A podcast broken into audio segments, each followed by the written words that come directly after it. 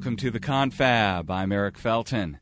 This is where the editors and writers of The Weekly Standard get together to talk about what's in the magazine, what's in the news, and whatever else may be on our minds. Michael Warren is coming by. He's going to tell us what the collapse of the Obamacare repeal and replace effort means for the White House. Does Donald Trump have anything to learn about the art of the political deal? And then Jenna Liffitz is going to come and join us to talk about the dual scandal questions of the week. One, did anyone in Trump's team collude with the Russians? Or two, did anyone in Obama's team abuse their access to national security surveillance to gather info on the Trump team? Oh my. All that next on The Confab.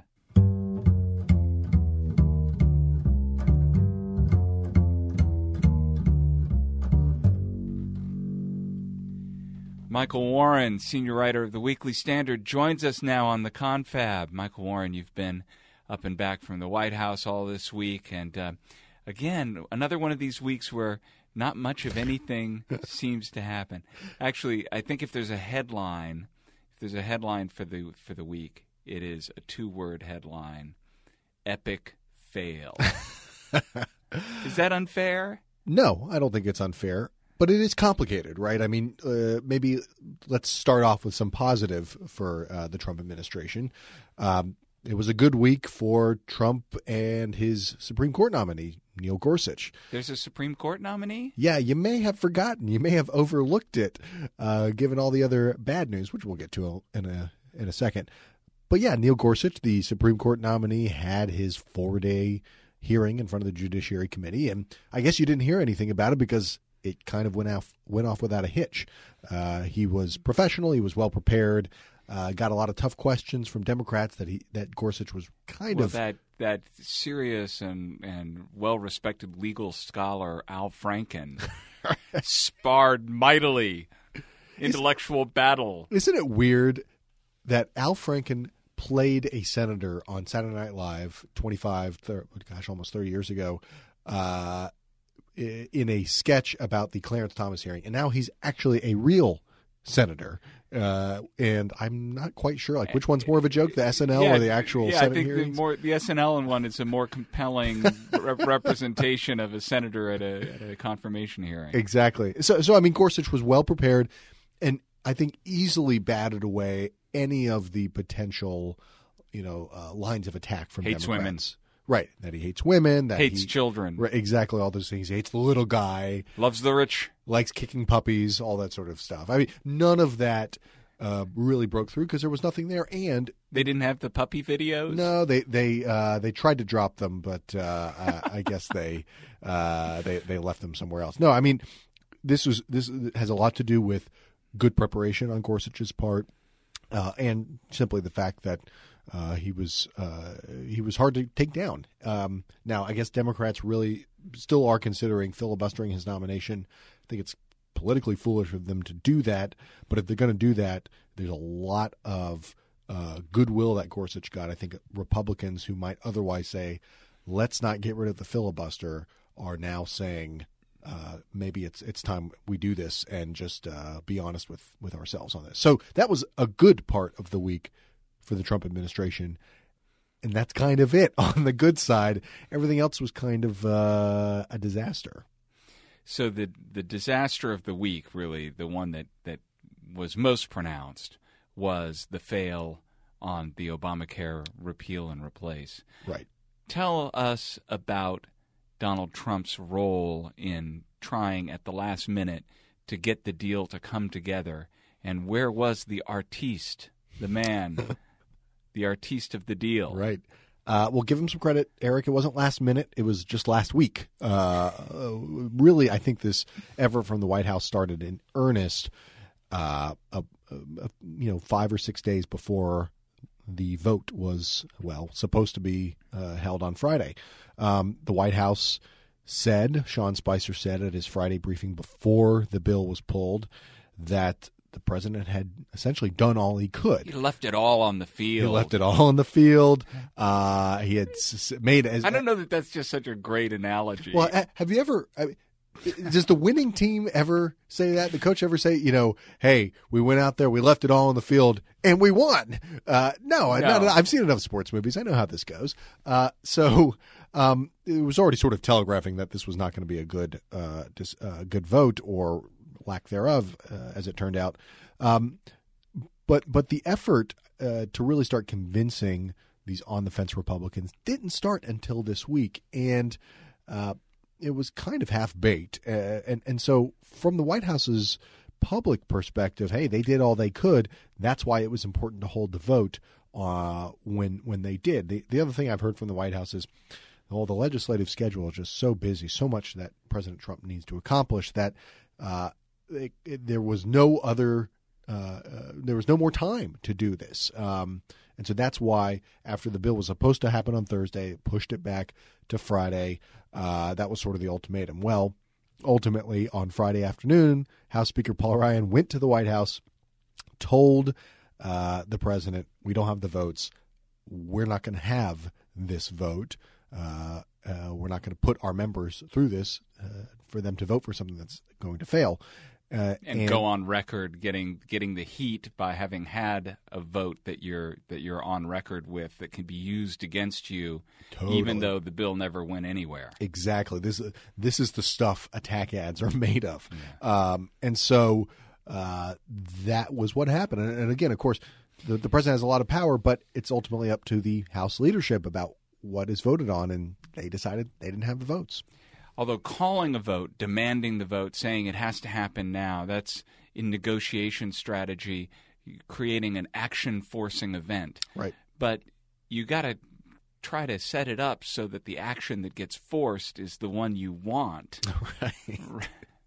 Well, I think the strategy was not crazy in the sense that the message from the White House, from Republican leadership, was that you guys, all of you Republicans, have been running on repealing and replacing Obamacare for years. This is it. I believe Sean Spicer said, this is our opportunity. And so there was sort of an effort to almost guilt Republicans or dare Republicans to vote against it. And I think that those Republicans who were opposed to it, both on the conservative side and on the moderate side. Let's not forget that moderates as well, pretty much since the bad CBO score came out, have been looking for excuses not to vote for this. Both of those groups were not convinced. They called the White House's bluff. The White House was hoping, and the House leadership were hoping that they could that it would be the other way around. So this is a big defeat for Paul Ryan and the House, but it was also a big defeat for Donald Trump. And you do have to wonder, does the White House start reconsidering how they approach getting this agenda through? Do they need to spend a little more time on things, or, study up on the issues? As Donald Trump said Friday afternoon in a statement he made in the Oval Office, we learned a lot in this process. We learned a lot about some arcane House and Senate rules. Wouldn't it be a good idea to know about those things before you start pushing for a vote that is so wrapped up in those arcane procedures? That, and also one wonders whether the Trump team learned anything about what negotiating strategies work in Washington. Right. The president confronted lawmakers and said, I'm coming after you. Right. If you don't get on with this vote, and it did nothing. And if you are exposed that your threats don't succeed in threatening anyone, right, where are you then as a president? Right. I mean, and you can look at this from really starting in November. So many of these House members, particularly in the conservative districts, but even some of the moderates as well, I think, you can look at their vote totals. They did better than Donald Trump did in their districts in the November elections. Kind of hard to hold that over your head. Now, maybe there's a threat of a primary fight, that the president might back a primary challenger to you. But it's difficult to do that when the president has 37% approval. When this bill itself, the Quinnipiac poll this week came out, said 17% of Americans supported the bill. this would be a different negotiating tactic if the president were at 60% approval rating and was sort of, knocking things down all across Washington. Instead, he was sort of using this tough negotiating tactic from a point of weakness. And you also had a weak Speaker of the House to boot, somebody who doesn't even really want the job in the first place, trying to cajole. Just not a good recipe for getting people on board.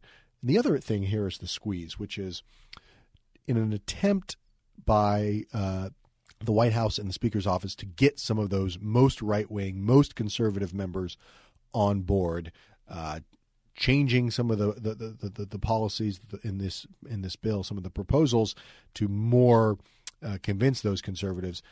They were also giving a lot of moderates more excuses to vote against it. And so this was sort of the tactics on this, trying to get this bill through, just didn't make any sense throughout. And you do wonder, the White House's argument is, we had done everything that we could. There was no more time. We would just be spinning our wheels, essentially, to try to get people on board. I think if they could go back, they might have wanted to take a little more time, get some tax reform stuff. There's some reasons why they wanted to do Obamacare repeal before tax reform, but that's silly.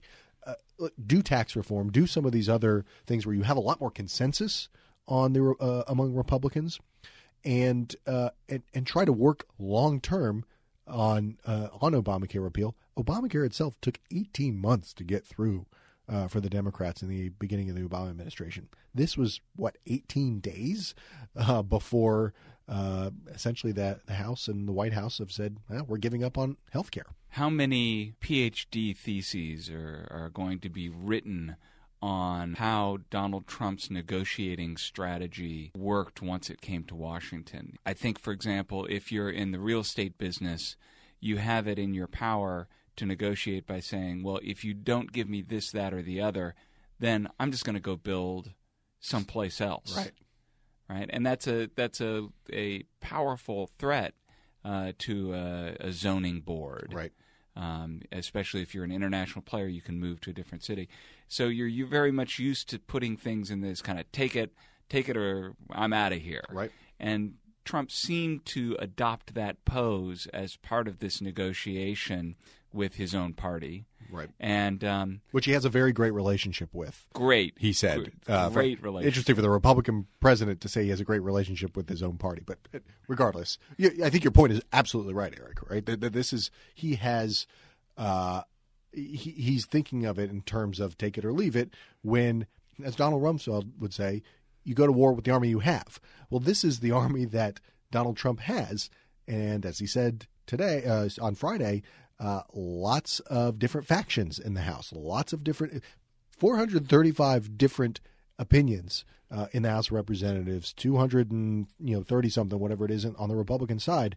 I mean, there's nowhere for him to go. These are the people he has to negotiate with. And it's not it's not like he can go and do healthcare reform in another country or in another locality or something. It's sort of to leave it means you lost. Well. And I think you're right about that. Interesting little nugget that I think deserves exploring here is in this Friday afternoon statement, Donald Trump hinted that maybe he would try to find another group of people to do health care with, Democrats. And I think this is interesting, and we may see some of this in the next couple of weeks. He said, a bipartisan health care bill might be the ultimate. And maybe the path that he wants to go. Now, this is after the White House tells me, well, this is dead. We're not doing any health care. But it does show you that Trump does think of it in these terms. Well, if I can't get this done this way with this Republican conference, maybe I can get some Democrats. How successful he'll be. Stick it to the Freedom Caucus. Exactly. Exactly. And look, this won't be a massive health care certainly not an Obamacare repeal or a massive comprehensive health care bill, but you can see the possibility of, say, I don't know, prescription drug prices. A lot of Democrats and even some moderate Republicans, really kind of want to stick it to the drug companies, and you could see Donald Trump getting on board with that kind of proposal. So it's funny that you mentioned this negotiating tactic. Maybe maybe Donald Trump can find another army to fight with. It just means working with Democrats. Not going to make Republicans in Congress happy, but maybe it could work. Well, look, Obamacare is not – the problems with Obamacare is not going away. Correct.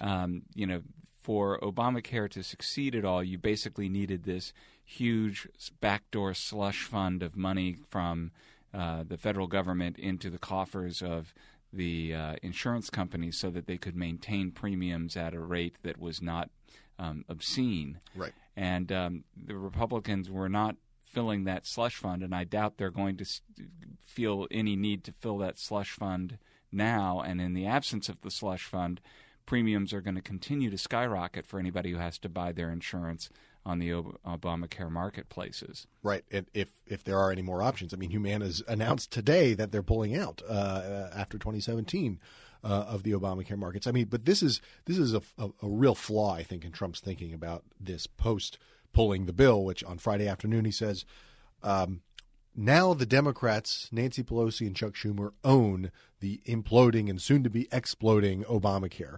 Well, I think Democrats owned it when they passed it into law. They've owned it for quite some time. Now, I think the American people see that Republicans couldn't repeal it, were unwilling or unable to repeal it.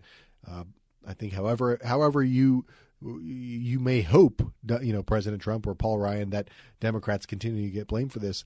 Republicans are in charge now, and all of those problems you just mentioned, Eric, no matter what happens, we're going to be Republicans' problems too. Now they don't have, or at least not, they don't have the impetus from the White House to try to make any changes. It's kind of silly, but that's the positioning that the White House is taking now. That this was the last chance, and I guess Democrats own it. I'm not so sure that that's going to happen, and that's politically what Americans are going to take away from this development.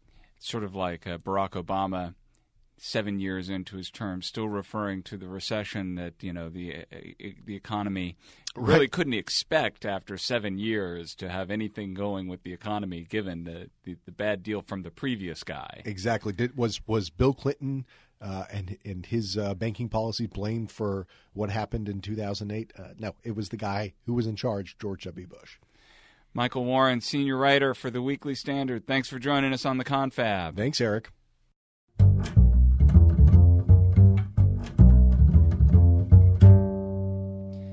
Welcome back to The Confab. I'm Eric Felton. If you like this sort of inside scoop and analysis you get here at The Confab, come and join us in June for this year's Weekly Standard Summit at Colorado's premier resort, the Broadmoor. The summit features 2 days of in-depth discussions on the new political scene and features special guest speakers such as Charles Krauthammer, The Wall Street Journal's Kim Strassel, and The Washington Examiner's Selena Zito. And, of course, from The Weekly Standard, Steve Hayes, Bill Kristol, and Confab regular Fred Barnes. For more information or to make a reservation, go to weeklystandardevents.com.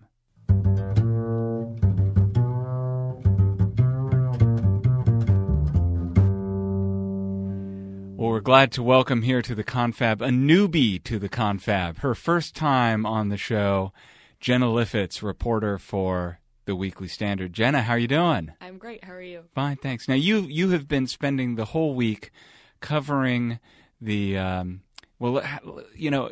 think if we had to put a title to it, it could be a Robert Ludlum novel, and it could be called The Comey Dossier. What do you think? Yes. Ludlum's dead, but they keep cranking out Ludlum novels. I think that's a title for one. But I'm very confused by all of this, and maybe having covered this week's testimony and press conferences and the back and forth over investigations and wiretap allegations, et cetera. Maybe you can straighten me out, but I'll explain first my own personal confusion about this, which is Donald Trump, in one of his very sloppy but attention-grabbing tweets, had claimed that President Obama had ordered wiretaps of him at Trump Tower. Now, this has been something that has been argued against, and FBI head James Comey said he has nothing to suggest, he's seen nothing to suggest that, very specifically, that President Obama ordered a wiretap of Trump Tower. But at the same time, the FBI director acknowledged that there is an FBI investigation that's been going on since July of potential conflicts between Trump campaign people and the Russians. Now, the Trump campaign was going on, was headquartered at Trump Tower. So what kind of investigation was the FBI doing if they had no surveillance going of Trump Tower and they were doing an investigation into the Trump campaign and the Russians? It seems to me that that would have been something of malpractice. And maybe all of this turns on the question of, well, we never said there was no surveillance. There just wasn't a wiretap, and the wiretap wasn't ordered by President Obama. Does that explain the contradiction, or is there something else going on altogether? I think it all started on Monday, as you said. Comey announced publicly that the FBI has been investigating Trump campaign officials, whether they coordinated with the Kremlin since July. It's unclear. I mean, since then, the chairman of the House Intelligence Committee, the same committee that held that hearing on Monday, which many people were saying was a bad day for the Trump campaign and for President Trump, the chairman has come out and said that he has evidence that Trump campaign officials' communications were incidentally collected in the run-up to the inauguration, so mostly in November, December, and January of this past year. Now, the Democrats were very upset that Devin Nunes, the chairman of the committee, came out with this information without apprising them of the information first. Yes, and he has since apparently reportedly apologized for not telling them, and he said it was a judgment call that he had to make. But in the end, currently, I don't think he has confirmed or has a conclusion for what sorts of communications were intercepted, or even whether it was whether it was a foreign target and a Trump campaign official communicating and those communications were intercepted, or whether it was a different sort of incidental collection, for example, two foreign individuals discussing or mentioning a Trump campaign official's name. So that could have also – it could have been a mix of both sorts of communications, but we don't know. We don't know yet. Now, the ranking minority member, Adam Schiff, on the committee, he has then this week on Wednesday also said that he's seen evidence that suggests that there's nefarious doing that's going to look very bad for the Trump administration.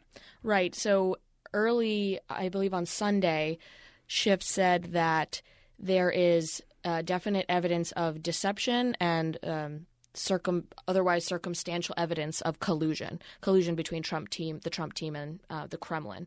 Now he's saying that he has more than circumstantial evidence. What that is, he has not announced. How seriously are the Democrats taking the position they're in at this point?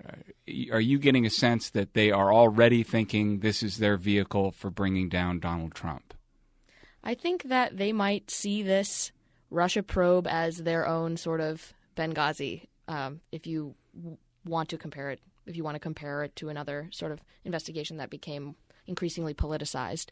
They're definitely using it to try to damage the president, and Republicans are saying that the very basis of their allegations is that Obama and Obama holdovers were the ones that leaked the information that eventually led to the resignation of former National Security Advisor Mike Flynn.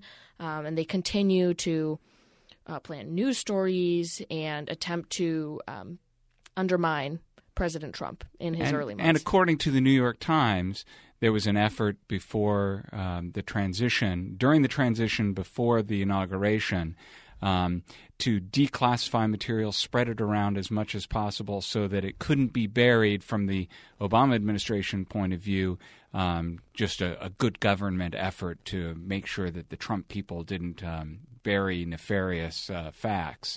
But that does look like the spreading of information that perhaps ought not to have been spread around. It's a very important report to consider in light of what Chairman Nunes alleged yesterday, which is that these communications were collected, then they were widely disseminated in foreign intelligence reports, despite, and this is the key point, despite having little or no apparent foreign intelligence value.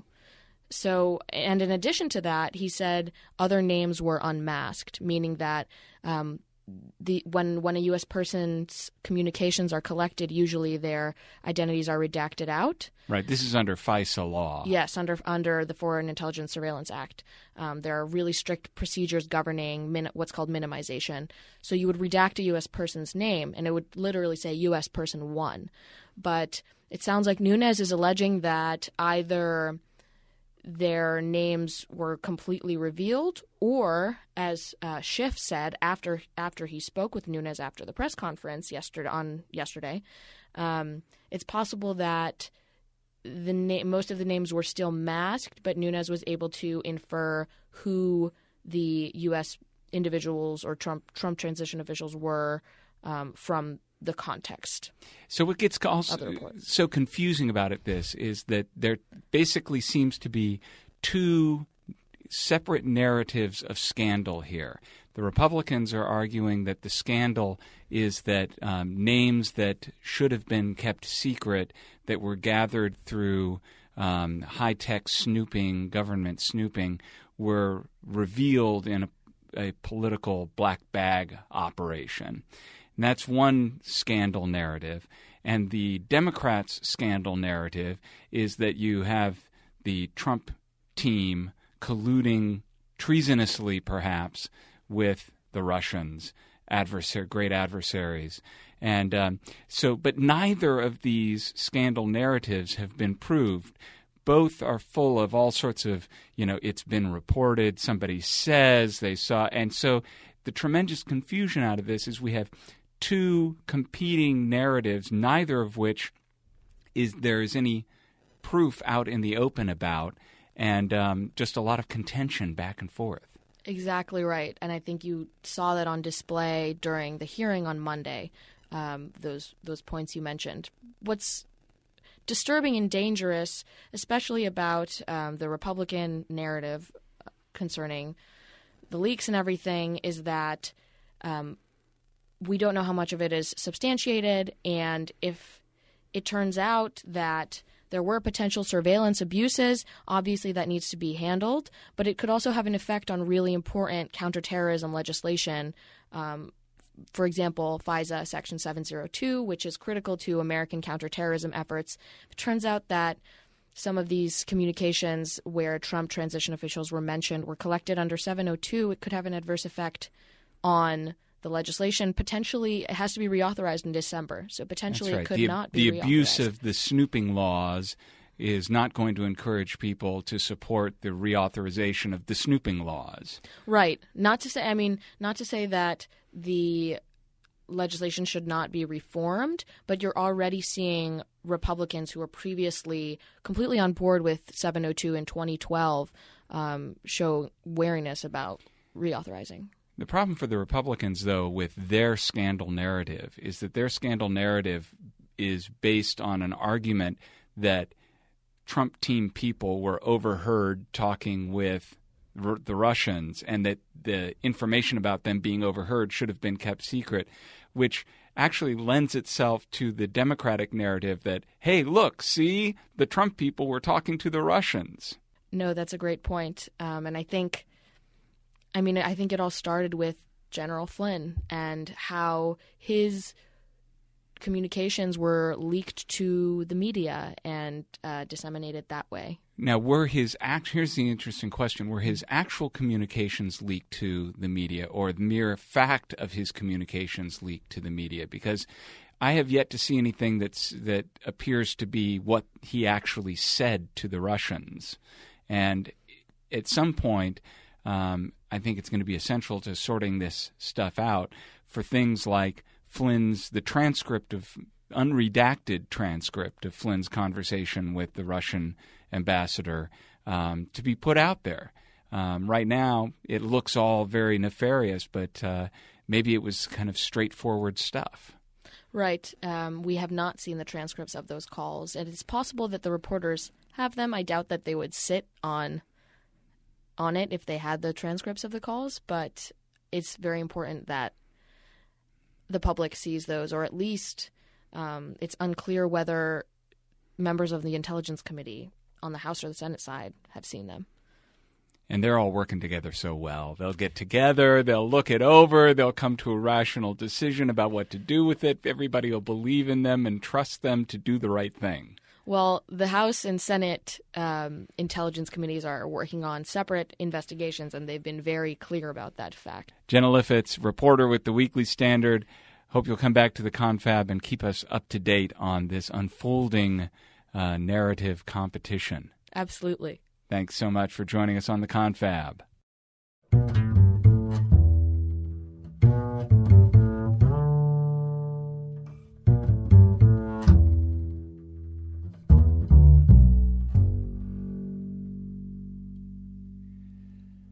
That's it for The Confab this week. Be sure to tune in to The Confab every week. Just go to iTunes for a free subscription or go to our website, weeklystandard.com. Thanks so much for listening. I'm Eric Felton. Catch you next time.